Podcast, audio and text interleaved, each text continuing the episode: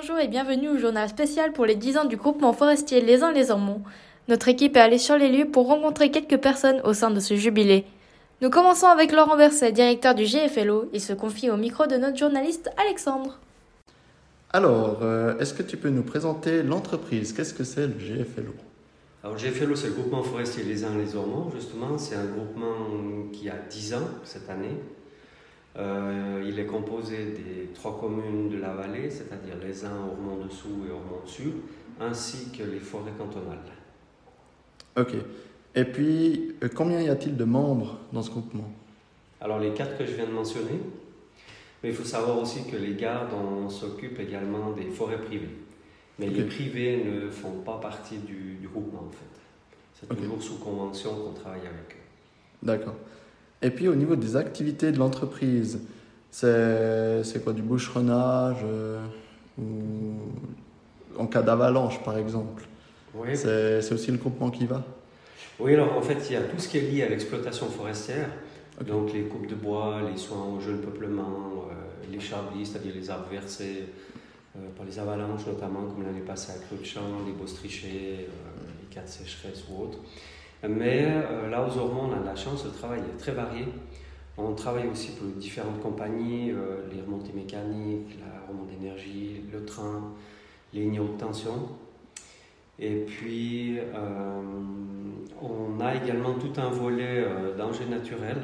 Hein, dans cette vallée avec la topographie qu'il y a, ben, on a des soucis de chute de pierre, glissement de terrain, puis des avalanches. Et puis là, effectivement, on est aussi appelé pour, pour faire un suivi de ces différents secteur. Ok. Et puis, euh, par exemple, s'il faut prendre l'hélicoptère, est-ce que le GFLO possède un hélicoptère ou bien c'est comment ça se passe? Pas encore, mais ça va bien, on peut faire passer le message. ça nous serait bien utile. On est d'accord avec un deux places pour commencer.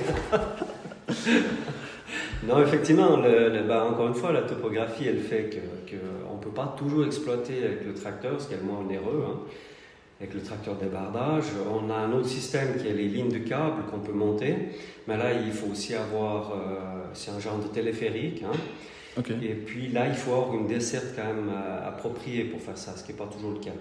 Donc en dernier recours, on utilise l'hélicoptère, que ce soit le petit, le, moyen ou le tout gros, en fonction des bois et de la situation. Ok. Et puis par saison, c'est quelle saison qui est la plus chargée? Pour euh, tous les forestiers alors, je vais plutôt te dire qu'elle est la moins chargée. Normalement, c'était le début de l'année, janvier, février. Et puis, cette année, on, a senti un petit peu l'année passée déjà, mais cette année, vraiment, il n'y a pas eu de période de repos. Ok. On a été vraiment très actifs. On a eu des chablis cet hiver, euh, la neige, les coups de vent. Euh, différentes autres tâches un peu plus dans la partie plus basse du territoire. Et c'est effectivement la première année où on n'a pas eu vraiment de baisse d'occupation. Normalement, la période la plus difficile, c'est euh, comme maintenant. Parce qu'on termine les coupes et puis on commence les autres chantiers, justement. Puis si je prends typiquement ben, les paravalanches, la saison est très limitée. Ah donc le travail est concentré dans une période donnée. Ok. Bon alors, bah, merci beaucoup pour euh, toutes ces explications. Après avoir découvert l'entreprise, prenons la température de la fête avec Rémi Fischer, président du comité d'organisation. Les propos sont recueillis par Sébastien. Parlons un peu plus du vif du sujet de la fête des 10 ans du GFLO qu'on a parlé, euh, enfin qui fête justement ses 10 ans cette année-là. Euh, un petit tour sur le programme, qu'est-ce qu'il y a euh, sur ces sur 13 jours de manifestation alors, comme tu l'as dit, en fait, c'est 13 jours de manifestation. Le, le, but de la manifestation, en fait, les 10 ans du GFLO, c'était surtout pour regrouper les gens, pour se faire connaître. Mhm. C'était de rassembler les gens ici au CEPE, parce qu'on sait très bien que autant les uns que les Diablerets, ben, c'est pas évident de faire rencontrer les gens, tandis que de les faire venir au CEPE, ben, c'est le passage où tout le monde s'arrête normalement. Mhm.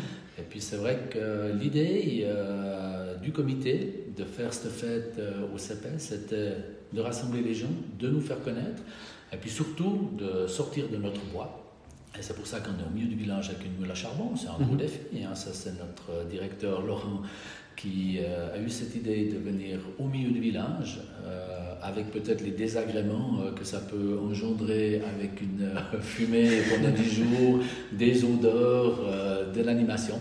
Mais jusqu'à maintenant, je dois juste dire que la population est juste top parce qu'on a plutôt des échos favorables qu'il y ait une animation qui se fait au milieu du village. Bien sûr, mais la charbon, c'est clair que c'est pas quelque chose qu'on voit tous les jours non plus, surtout pas aux Ormonds. Oui, surtout pas aux Ormonds, Et puis, euh, je pense qu'il y a aussi quelques stands qui vont être mis, euh, peut-être le week-end, il y a des activités euh, forestières aussi ce week-end. Oui, alors il y a surtout eu pendant ces deux semaines des activités avec les écoles, mhm. parce qu'on a, on a insisté pour que les écoles participent à cette fête. Ça veut dire que le charbon dont on parlait tout à l'heure, on doit le mettre en sac. Euh, ces mhm. sacs en papier, les, euh, sacs de charbon qui vont faire environ une dizaine de kilos, c'est les écoles qui les ont décorés. C'est-à-dire que chaque sac sera unique.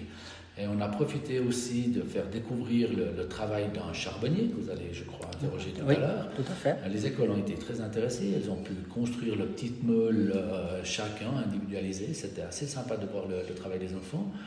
Et puis c'est vrai que par rapport aux écoles, on les a aussi fait participer cette semaine aux joutes sportives. C'est-à-dire qu'au lieu de faire des joutes traditionnelles comme ils ont l'habitude mhm. de faire en salle de gym ou sur les terrains de foot, on leur a, fait, euh, on leur a préparé un programme de joutes forestières avec du lancer de hache, avec du tir fort, avec euh, déplacer des bois à la brouette. Euh, très sympa. Les, les, les enfants ont bien du plaisir. Ça va bien.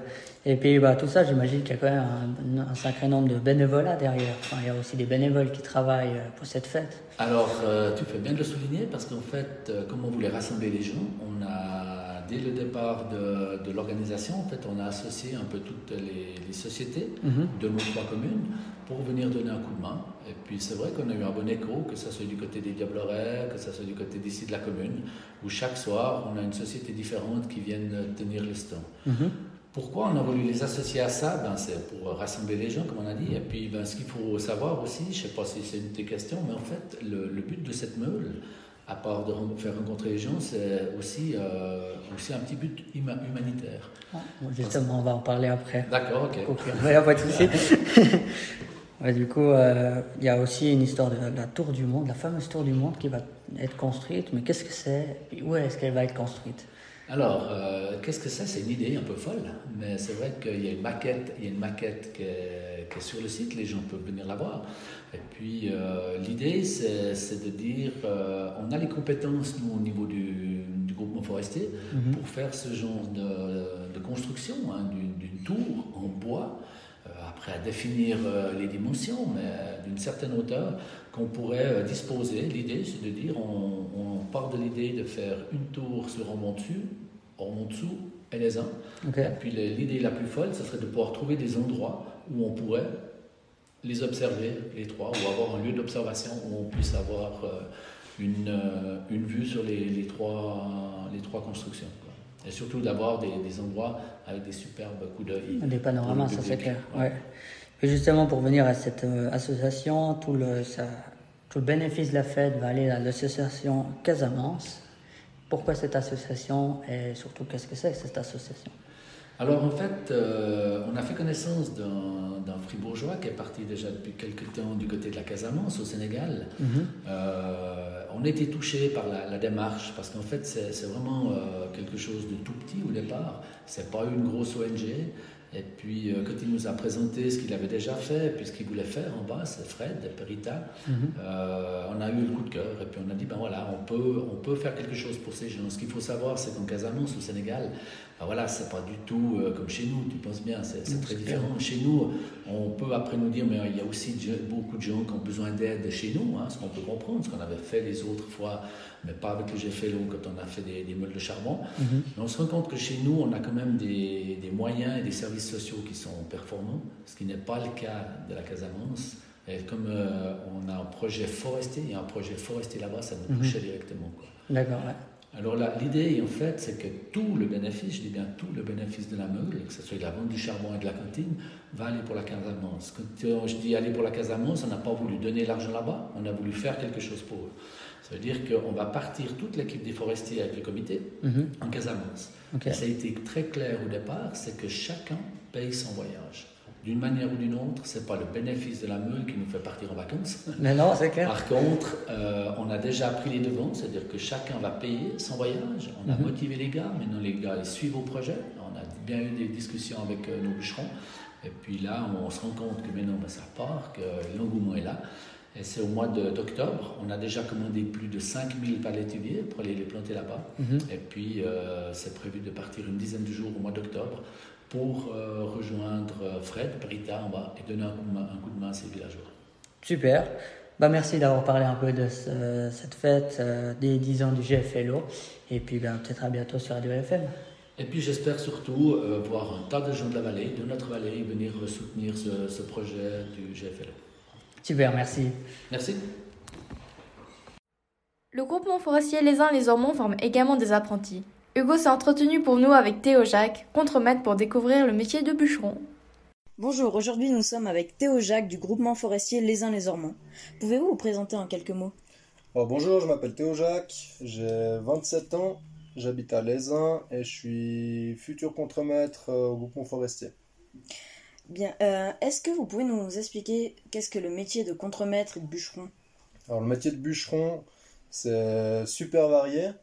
Ça part de la sylviculture, c'est le soin aux jeunes peuplements, les jeunes arbres qui poussent euh, gentiment et on s'occupe de ces parcelles-là.